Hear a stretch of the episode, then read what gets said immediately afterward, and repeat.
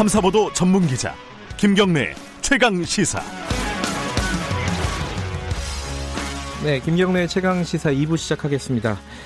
오늘 새벽에 들어온 속보입니다. 북한이 어, 남북 어, 연락선을 차단하고 폐기하겠다. 청와대를 포함해서요.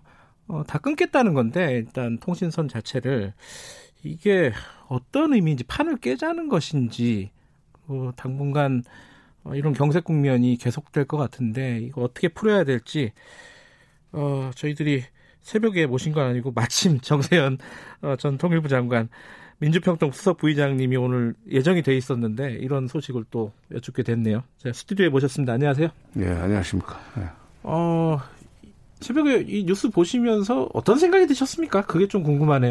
아, 뭐, 어, 난 뭐 처음에 지난 5일 날인가요? 4일 날 김여정의 담화가 나오길래 네. 야, 이거 남북 관계 가을이 오는구나라고 생각했는데 겨울이 너무 빨리 왔어요. 아, 겨울이 왔다. 아, 그래, 뭐 예. 가을이 왔다가 겨울이 오면은 봄도 오는 법이니까. 요즘 뭐 그건 유명한 T.S. 엘리오트의 식구 아닙니까? 그러니까 아, 봄도 머지 않으리 하는 자세로 일단 좀 기다릴 필요가 있어요. 저거 저렇게 에, 모든 통신선을 끊고 뭐 앞으로 어, 만날 일도 없고 무슨 뭐 음, 상종할 일도 없다는 식으로까지 말을 하는데 거의 뭐 매달릴 건 없습니다. 음. 그러나 이제 에, 저게 비라 때문에 저렇게 에, 골이 나 있는데 특히 그 비라의 문구 때문에 그래요. 음. 뭐 무례한 무슨 위선자 그다음에 뭐 무슨 뭐 뭐라 그래 뭐 살인자 암살자 이런 식으로 최고 자기들 최고 존엄을 그렇게 그 비판하고 나서니까 음. 어 number two 이하 김여정이 사실상 number two가 됐습니다. 네. 당 중앙으로 부르라는 지시까지 나왔다고 그러는데 내부적으로 네. 당 중앙이라면 옛날에 김일성 시절에 김정일을 어, 후계자로 내정해놓고 그걸 당 중앙이라고 음. 어, 그 간접적으로 호칭을 했어요. 상징적으로. 그 이하가 지금 김정은이 모독을 당했다는 데 대한 일종의 그 반발을 세게 해야만 음. 자기네들의 그 충성심이 확인되는 그런 상황이에요. 그래서 예. 어, 그 비라 때문에 그런 것은 틀림없고 예.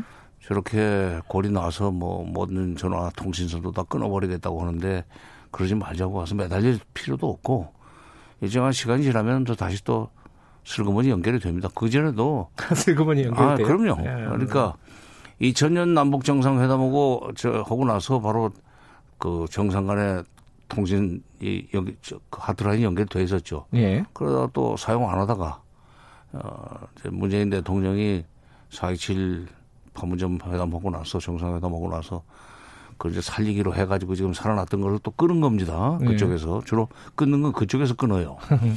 그런데 또 필요하면 또 연결이 되게 돼 있으니까 다만 지금 뭐 서해 군 통신선도 끊고 뭐 연락사무소 간에 직통전화선도 끊고 다 그랬지만 아마도 그 판문점 라인은 아직 살아 있을 거예요. 음. 예, 급한 일이 있으면은 판문점을 통한 전통문을 주고받는 식으로 해서 남북회담은 또 살려낼 수 있으니까 이제 조금 어, 진득하게 기다릴 필요가 있습니다. 다만 어, 지금 비라 때문에 그렇게 됐기 때문에 그 전단 살포 금지 관련된 법률은 확실하게 국회에서 김태년 원내대표가 얘기한 대로 우선순위로 다뤄서 네. 법안 만들어 놓고 그런 행동이 다시 일어나지 않도록 단속을 해 나가는 그런 그 이 행동이 실제로 옮겨지면 아, 조금은 이제 저쪽이 이 남쪽에 대해서 어, 태도를 좀 바꿀 겁니다.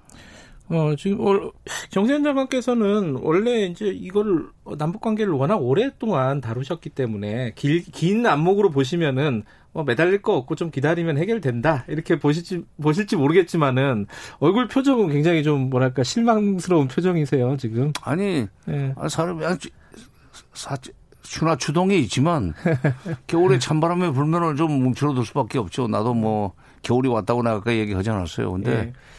근데 이제 핵심은 이거예요. 지금 B라도 B라는 직접적인 원인이고 B라의 그 문구가 직접적인 원인이 됐지만 기본적으로 그쪽에서 가지고 있는 문재인 정부에 대한 불만은 이걸 우리가 좀 알고 얘기를 해야 됩니다. 4월 27일 날 판문점에서 2월 2018년 4.27 판문점 선언에서 많은 걸 약속을 했어요. 네. 특히 이 비무장지대에서 확성기 방송, 네. 그다음에 전단 살포 등 군사적 긴장과 충돌을 충돌의 그 근원으로 되는 그런 어, 도, 도발적 행위는 중지한다는 약속을 했습니다. 네. 북측의 요구를 들어주기로 한 거예요. 그것을 지키지 않았던 겁니다. 그러니까 4.27 선언 하나도 이행 안 했고 또 9.19 평양 선언도 이행을 안 했고 네. 또 9.19 평양 선언을 대통령 그 정상 그 평양 선언 직후에 국방 쌍방에 남북의 국방장관들이 체결한 어, 남북 군사분야 기본 합의서란 남북 군사분야 합의서라는 게 있습니다. 그것도 지금 이행을 안 했다고 북한은 주장하는 거예요. 말하자면 거기서는 군사훈련을 안 하기로 했는데 한미 합동훈련을 안 하기로 했는데 했단 말이에요. 네. 그러니까 기본 합의서도 어차피 지금 뭐 깨진 거나 마찬가지다 하는 식의 얘기를 하고 있는데 그러니까 4.27 판문점선은 9.19 평양선은 9.19 군사분야 합의서가 하나도 이행이 안 됐다고 그런 불만이 이번에 삐라 사건을 계기로 해서 한꺼번에 터진 겁니다. 그러니까 B라는 법으로서 금지하는 조치를 해나가고 네. 또 그럼에도 불구하고 뭐 표현의 자유라는 이름으로 저 명분으로 그 행동을 강, 그런 행동을 강행할 때는 저이 경찰 병력이나 군 병력을 동원해서라도 막아야죠. 네. 거기가 군사 지역이기 때문에 그리고 그 지역의 시장 군수들이 당장 지금 통일부 장관한테 찾아와서 법을 만들어 달라고 요청할 정도로 그 접경 지역의 주민들은 굉장히 불안해요. 그러니까 자유라는 것은 상대방을 불안하게 만들면서 지 마음대로 하는 게 아닙니다. 네. 응? 여러 가지 말씀을 해주셨는데 하나씩만 좀 짚어볼게요. 일단 뭐 삐라부터 좀 쉬운 얘기부터 해보죠. 그 삐라 같은 경우에는 어, 군까지 동원해서 막는 게 말이 되냐 이렇게 지금 일부 언론에서 이제 정세현 장관님의 아니, 말을 그 군사지역 군사지역으로 네. 들어가서 그 민통선 네. 나눠 들어가서 하는 거기 때문에 사실은 그게 군이 나서 가지고 이상은 올라가지 마라 하면은 못 올라가는 거죠. 음. 경찰도 경찰관의 직무 관리 무슨 뭐 어. 규정인가 그런 것이 있다는데 네. 예, 그건 좀 약한 것 같아요. 음. 그러니까 비무장지대라는 게 군사지역이기 때문에 네.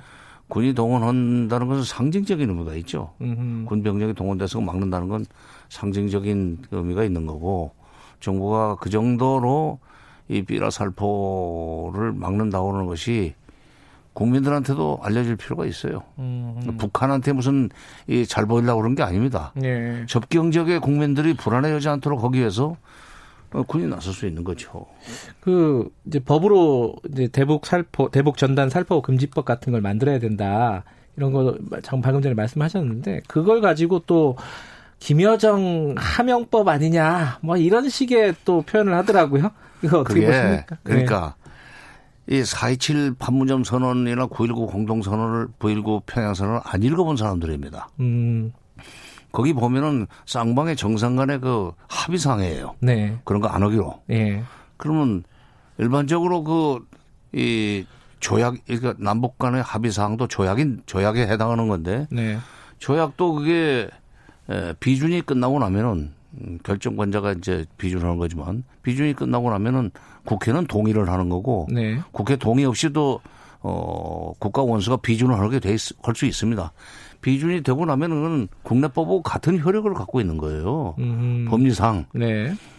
그러니까 남북 간의 공동선언 또는 합의를 국내법적 효력이 있는 조약과 같은 거라고 어 인정을 한다면은 이걸 김여정의 하명법이라는 식으로 얘기하는 것은 그건 자기가 무식하다는 얘기예요. 아, 무식하다는 얘기. 예. 4.27 선언도 안 읽어봤고 9.19 공동선언도 안 읽어봤고 남북 간의 합의 사항이 조약의 그 조약만큼의 법적 효력을 갖는다는 사실에 대해서 모르고 하는 얘기예요. 그 법을 지금 우리가 그동안에 좀 이행하는데 소홀 했는데 음. 북쪽이 문제를 제기하니까 사실 그동안에도 하려고 했는데 네. 에, 보수 야당에서 그 법사위원회를 장악하고 있을 때 못하게 해가지고 못한 거 아닙니까?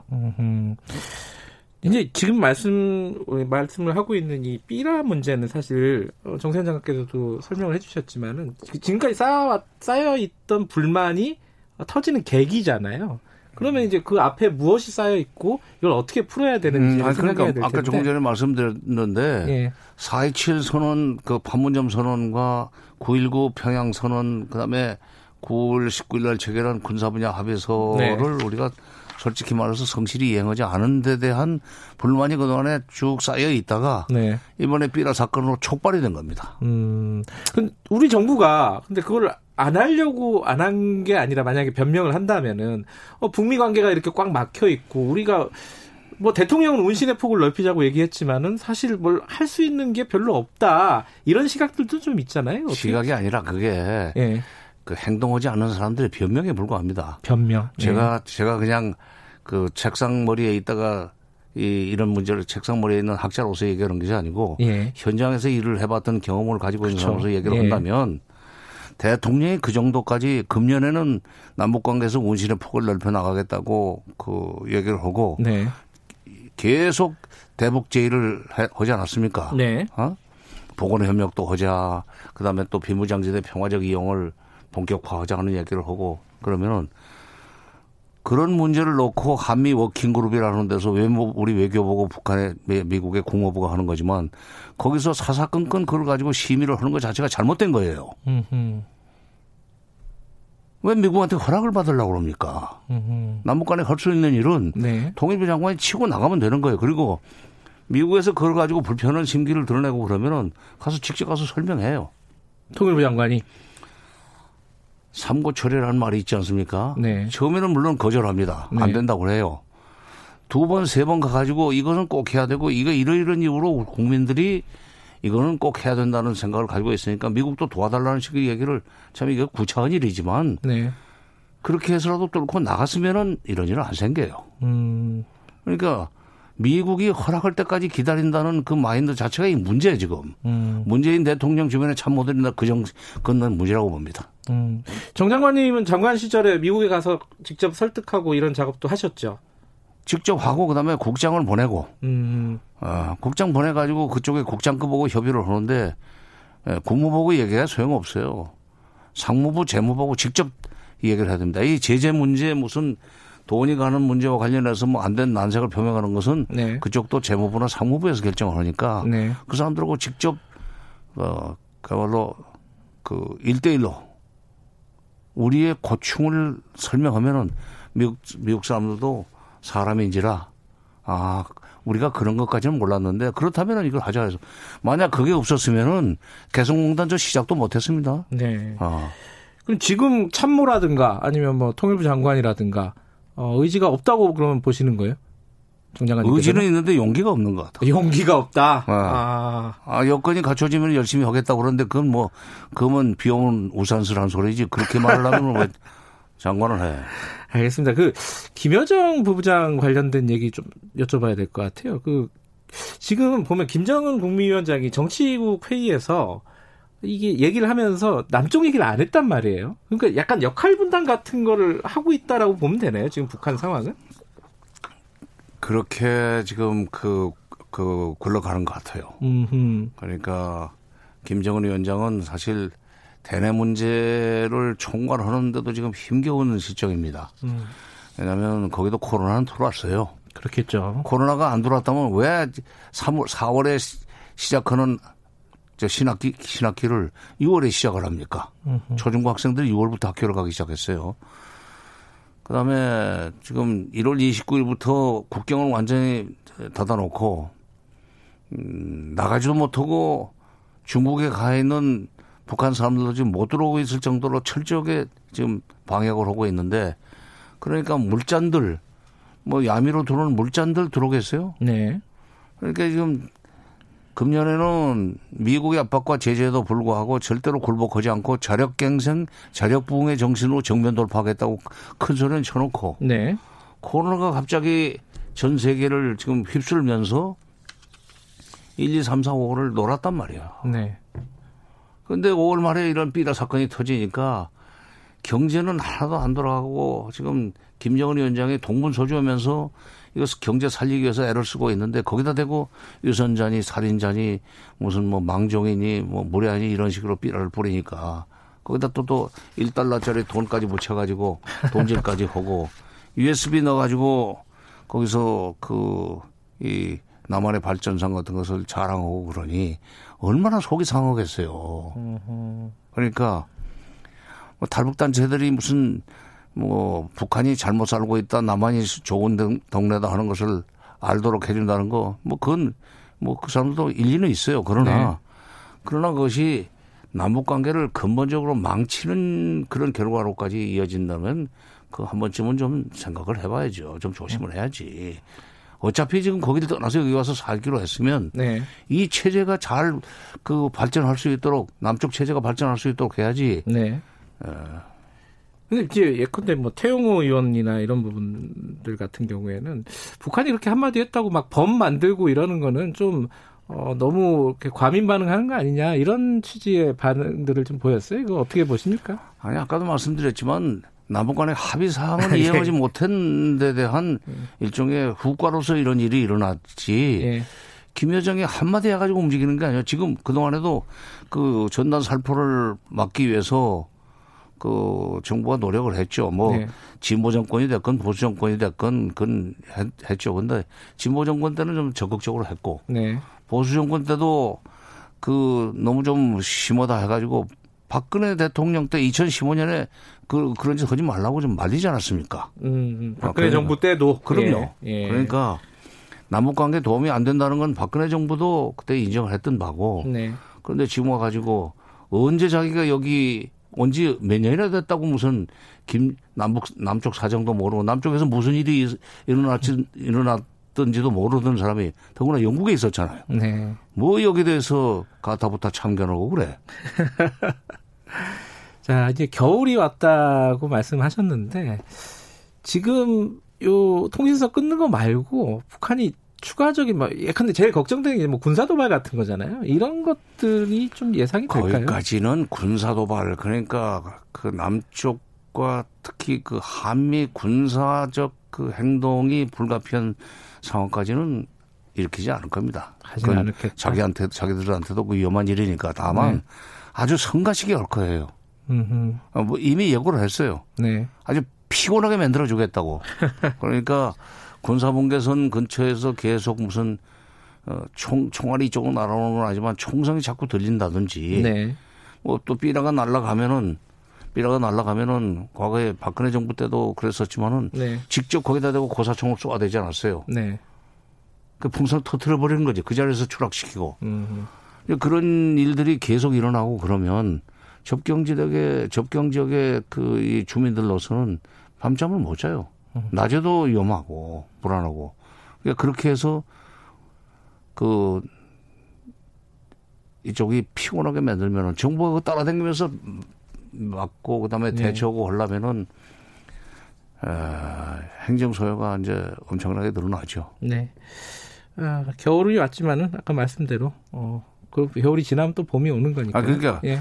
이제 겨울이 왔으니까 그냥 완전히 손 놓고 자는 게 아니고 농부는 그러지 않습니까? 겨울이 오면은 이제 농한기라고 이제 쉬기는 하지만은 보면 농번기가 시작이 되니까 그때 대비해서 여러 가지 지금 뭐 농기구도 다 수리를 해서 손봐 놓고 네. 옛날 같으면 가만히도 짜 놓고 새끼도 꼬고 무슨 뭐 종자 관리도 하고 그러잖아요. 네. 그러니까 법도 만들고 그다음에 이런 삐라 살포도 철저하게 규제하고 네.